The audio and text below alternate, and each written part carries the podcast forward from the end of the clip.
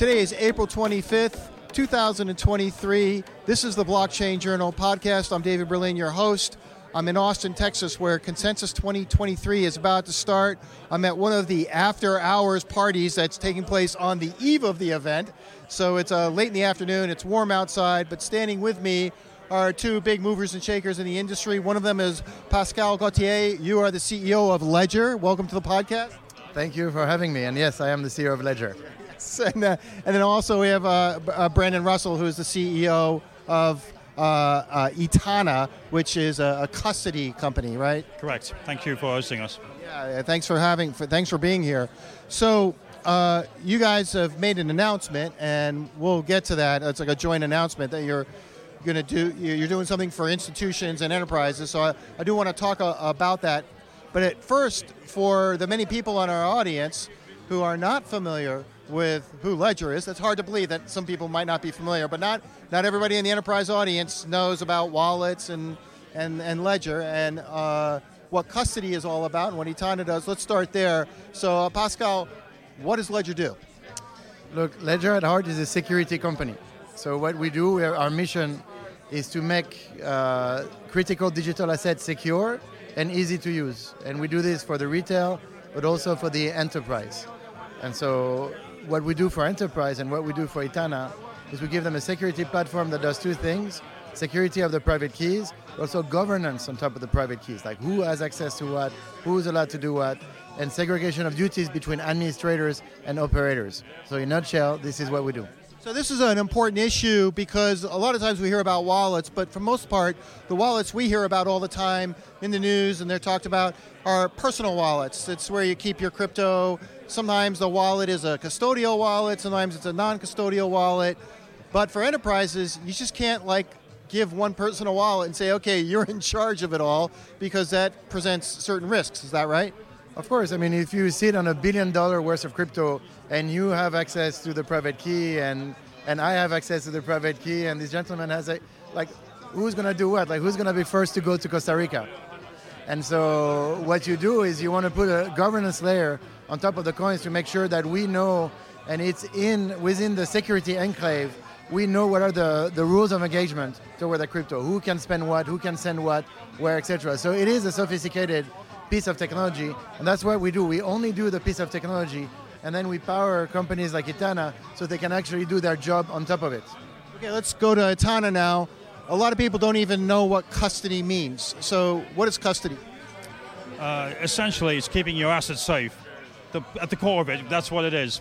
Uh, essentially, you're having a outsourced company manage your assets for you, the same way that you would have a bank look after your cash and dollars in a bank account.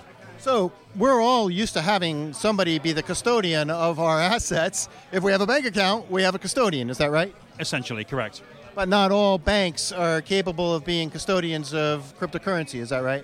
That is correct. Uh, there's uh, a reluctance right now by banks because there's a lack of guidance on the regulatory side for them to get into this game. When I write a check uh, that's from my bank, then the bank is the one that settles the transaction for me, essentially. So I'm assuming that when you act as a custodian for your corporate clients, your enterprise clients, you handle the settlement side of things? Yeah, it's a little bit more complicated than that. From a Etana's point of view, we're much more interested in the trade life cycle. We want to see uh, counterparty risk mitigated, so we don't want to see assets put onto exchanges and we have an FTX uh, event. Um, and then uh, what that really means is we're seeing assets held at Etana or for the benefit of the underlying client. And then all those trade workflows, the post-trade settlement and the clearing, Etana handles all those instructions downstream, which is why the partnership with Ledger really makes a lot of sense. All right, so let's talk a little bit about the partnership with Ledger. You guys have made a big announcement here, and both of you bring something to make the the, the whole greater than the sum of its parts, right? So you have the custodial, custodian part taken care of. You have the, the ledger the wallet technology taken care of, the security without the private keys. I'm assuming like that's that's what's going on here. So tell me, who wants to talk about what exactly the two of you are doing? Yeah, I think the first part is to understand the nuance of custody. So um, the when we talk about custody, what we mean by that is that we are a regulated custodian. That uh, in our case is under the Division of Banking in the state of Colorado. Um, But uh, the uh, custody is, is to us is more than just holding an asset. It's, it's literally that we have oversight and that uh, we are meeting certain uh, check boxes when it comes to uh, satisfying institutional interests in the space. Without that, institutions are not really going to uh, adopt anything that's happening in the crypto space. So institutions can, uh, because you understand compliance and regulation, institutions are basically outsourcing the compliance to you by using you as a custodian. Yes. At the heart of it, that is the, that is the gist of it. They institutions increasingly they want to get involved in the space. There's so many hurdles they have to overcome. The one is they have to get the, they have to first get comfortable with the crypto space itself, which is this outlying asset. The second thing they have to do is say, right, who are our counterparties that we want to trade with? How many do them do we actually trust? If we put assets over there, do we know that tomorrow they are still going to be there? Um, and then, uh, then lastly is the actual component holding, of holding the digital asset. Um, can that can that wallet infrastructure be hacked? How secure is that? What is the insurance on it? Uh, there's a whole lot of uh, thought that goes into this process of engaging the space that this partnership makes uh, possible. So Ledger supports somewhere over something like 1,800 different cryptocurrencies. Are you bringing the governance part of that, the enterprise governance part of it, to this partnership? Is that is that where you fit in? Yeah, so we are custody technology, and they are the custodian. So they're a financial service. We are a technology company, and so you need uh, you need those two bricks basically to to build that wall. But what's happening right now was very interesting, and this is like sort of a post FTX movement, and uh, and it, actually it is only that crypto is becoming much more traditional finance, because in the traditional finance the exchange is not the custodian, and you get a segregation of duty between the exchange piece and the custody piece. It was not the case actually in crypto, and the FTX debacle is all about this. Like you know, FTX was the custodian and the execution engine for the exchange. And what's happening right now, what we're trying to build with Etana, is actually this, where exchange is going to do the trading piece, but the custody is going to be done by a regulated custodian. And so we are, you know, uh, trying to be the best partners possible with Etana, so they can actually bring that in the market, which means more security for investors. Because if the coins are not on the exchange, you don't have that counterparty risk anymore. And so what's happening right now is very profound for the industry, and it's happening now when 12 to 18 months ago would have been more difficult because the exchanges were keeping the funds. It, it seems like what you're saying is is that until things started to restructure this way, that was a major obstacle to adoption by a lot of institutions. Was that that kind of structure where the exchange did everything? Yeah, I think that's correct. And uh, two things need to happen. One, the technology needed to be out there, and which is what we have now. But also, you needed some players like Etana to, you know, take that uh, pilgrim uh, baton, you know, and, uh, and and do and do the work. I was always very surprised, you know, when you when you think about something like FTX or, or any other company that's structured like that. The New York Stock Exchange is not a brokerage house, right? Like, like, wh- wh- why is that? Well, I think there's a separation of church and state, and there's something about regulation that makes sure that that's the case. But here you had uh, an exchange that was both a custodian, they were also kind of a, a brokerage, and uh, they also run a chain and have a stable coin. These things, these seem like competing interests that should not be under one roof. Is that right? It's a nascent asset class, and so you're going to get this. Uh, the infrastructure did not exist when a lot of the exchanges came to play, and so they became all things to all men. Uh, they were the uh, execution venue, they're the custodian, they're the settlement venue, they're absolutely everything. I think as the industry matures, and this is what we're starting to see now, you're starting to see different players actually start to play their role. And I think regulation, when it comes into play, will actually dictate that. Um, I think there is a, uh, a foreshadowing over here by the exchanges where they're starting to realize that the framework is actually about to change and they're starting to actually have meaningful conversations about adopting traditional capital market infrastructure. certainly this week is a big week. There's a, a bunch of conversations taking place in Washington, D.C. right now about that very thing. I think you've got uh, regulators and lawmakers sort of at each other's throats. It's, it's an interesting situation. Um, going back to the fact that uh, Ledger already supported something like 1,800 cryptocurrencies, are you guys going to support that many cryptocurrencies in what you're doing, or is there going to be, is it like a subset of those 1,800? So our sub-custodial layer is a function, in terms of the support, is a function of what our partners can support. So we can custody 1,800 uh, crypto assets, or, or whatever the number is that Ledger continue to evolve into. The um, the reality from the trading side is a little bit different. We certainly want to make sure that we're mindful of what uh, the SEC and the CFTC are uh, pushing down our lane in terms of what we are actually able to support from a trading perspective as it relates to settling those assets. How many institutions are, or enterprises, I should say, are trading for the purposes of investment, and how many are just keeping crypto in reserve for the purpose of paying chain, chain fees based on whatever volume of transactions they're doing on the chain and whatever it costs at any given moment to to to, to uh, transact.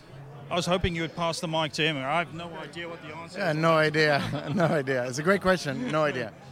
No, nobody knows the answer to that. Well, because, I mean, so are are you doing this primarily in service of the institutions that are on the investing side? We, we see demand uh, from um, traditional financial institutions, um, professional money managers, hedge funds uh, like that, who want to access digital markets in a safe and compliant fashion. And uh, that's really the primary uh, inertia for this conversation. I think um, uh, the uh, retail side of it will follow in, in hand because it is a, a it is an asset class that is really heavy retail focused. What about the data side of things? So you guys are essentially in the workflow of all of this, all of these transactions. Uh, ERP systems are particularly lacking when it comes to their ability to work with crypto. There are a few companies out there like Bitwave that take care of this. What assurances do the various enterprises and institutions have that uh, the data that uh, surrounds transactions or whatever their activities are with the combined solution that you're putting together will properly record in their systems? Uh, great question. Um, uh, I think at the heart of it is, um, from a data perspective, uh, we have the ability to collect a lot of it, and we can share that. Um, we don't really have a lot of uh, uh, guidance on where that is directed right now. Uh, I think partnerships like Bitwave uh, and like that, where they are thought leaders and they, they provide the, they, they blaze that path. I think uh, partnering with people like that really attends to that problem that you that you spoke to. Pascal, uh, what is a typical governance setup in an enterprise? How do they, how many people are have their hands on the enterprise wallet? Who's doing what? How does that work so that nobody runs off with everything? Uh, it's a bit of a trick question because it really depends, and my answer will be uh, not satisfactory to you and the, and the viewers, but it really depends on the institution. I think what the, the most important thing is the segregation of duties with administrators on one side and operators on the other, and you don't want the administrators to be operating the funds as well because otherwise let me pause you there. What, what, what's an administrator and what's an operator? Administrator is the person who's going to decide on how the funds how the operators can engage with the funds but the administrator himself cannot engage with the funds if you see what i mean. Like a decision like a transaction decision maker. Correct. So typically we have ledger enterprise uh, for ledger for our treasury management because we hold coins. I'm an administrator uh, but my finance team is the operator. So I decide the rules of engagement, and my finance team is executing within the rules of engagement. So they cannot do anything that is without the rules that were pre-decided. And me, I cannot engage, I cannot operate the funds myself because I'm an administrator.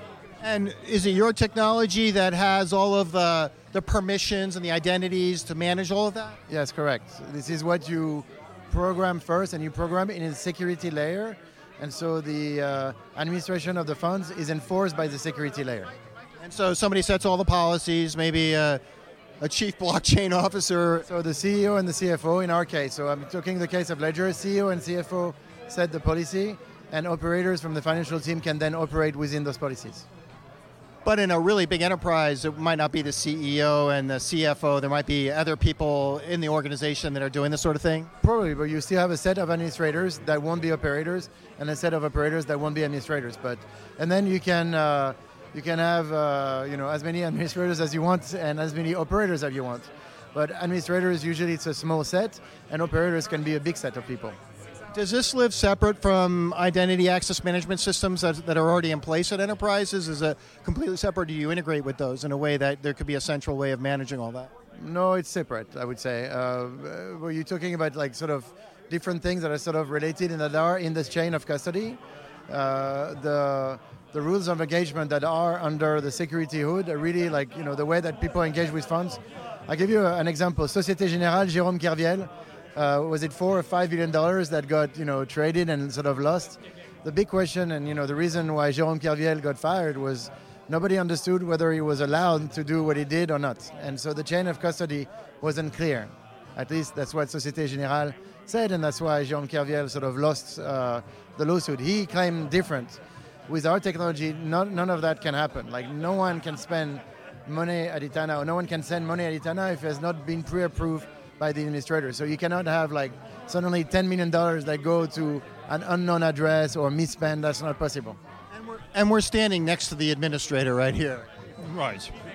Okay, well, Pascal Gauthier, CEO of Ledger, um, Russell Brand, uh, uh, Brandon, Brandon Russell. I almost made you a movie star, and uh, yeah, Brandon Russell. uh, um, thank you very much for joining us on the uh, Blockchain Journal podcast. Awesome. Thank you very much. Thank you. Merci.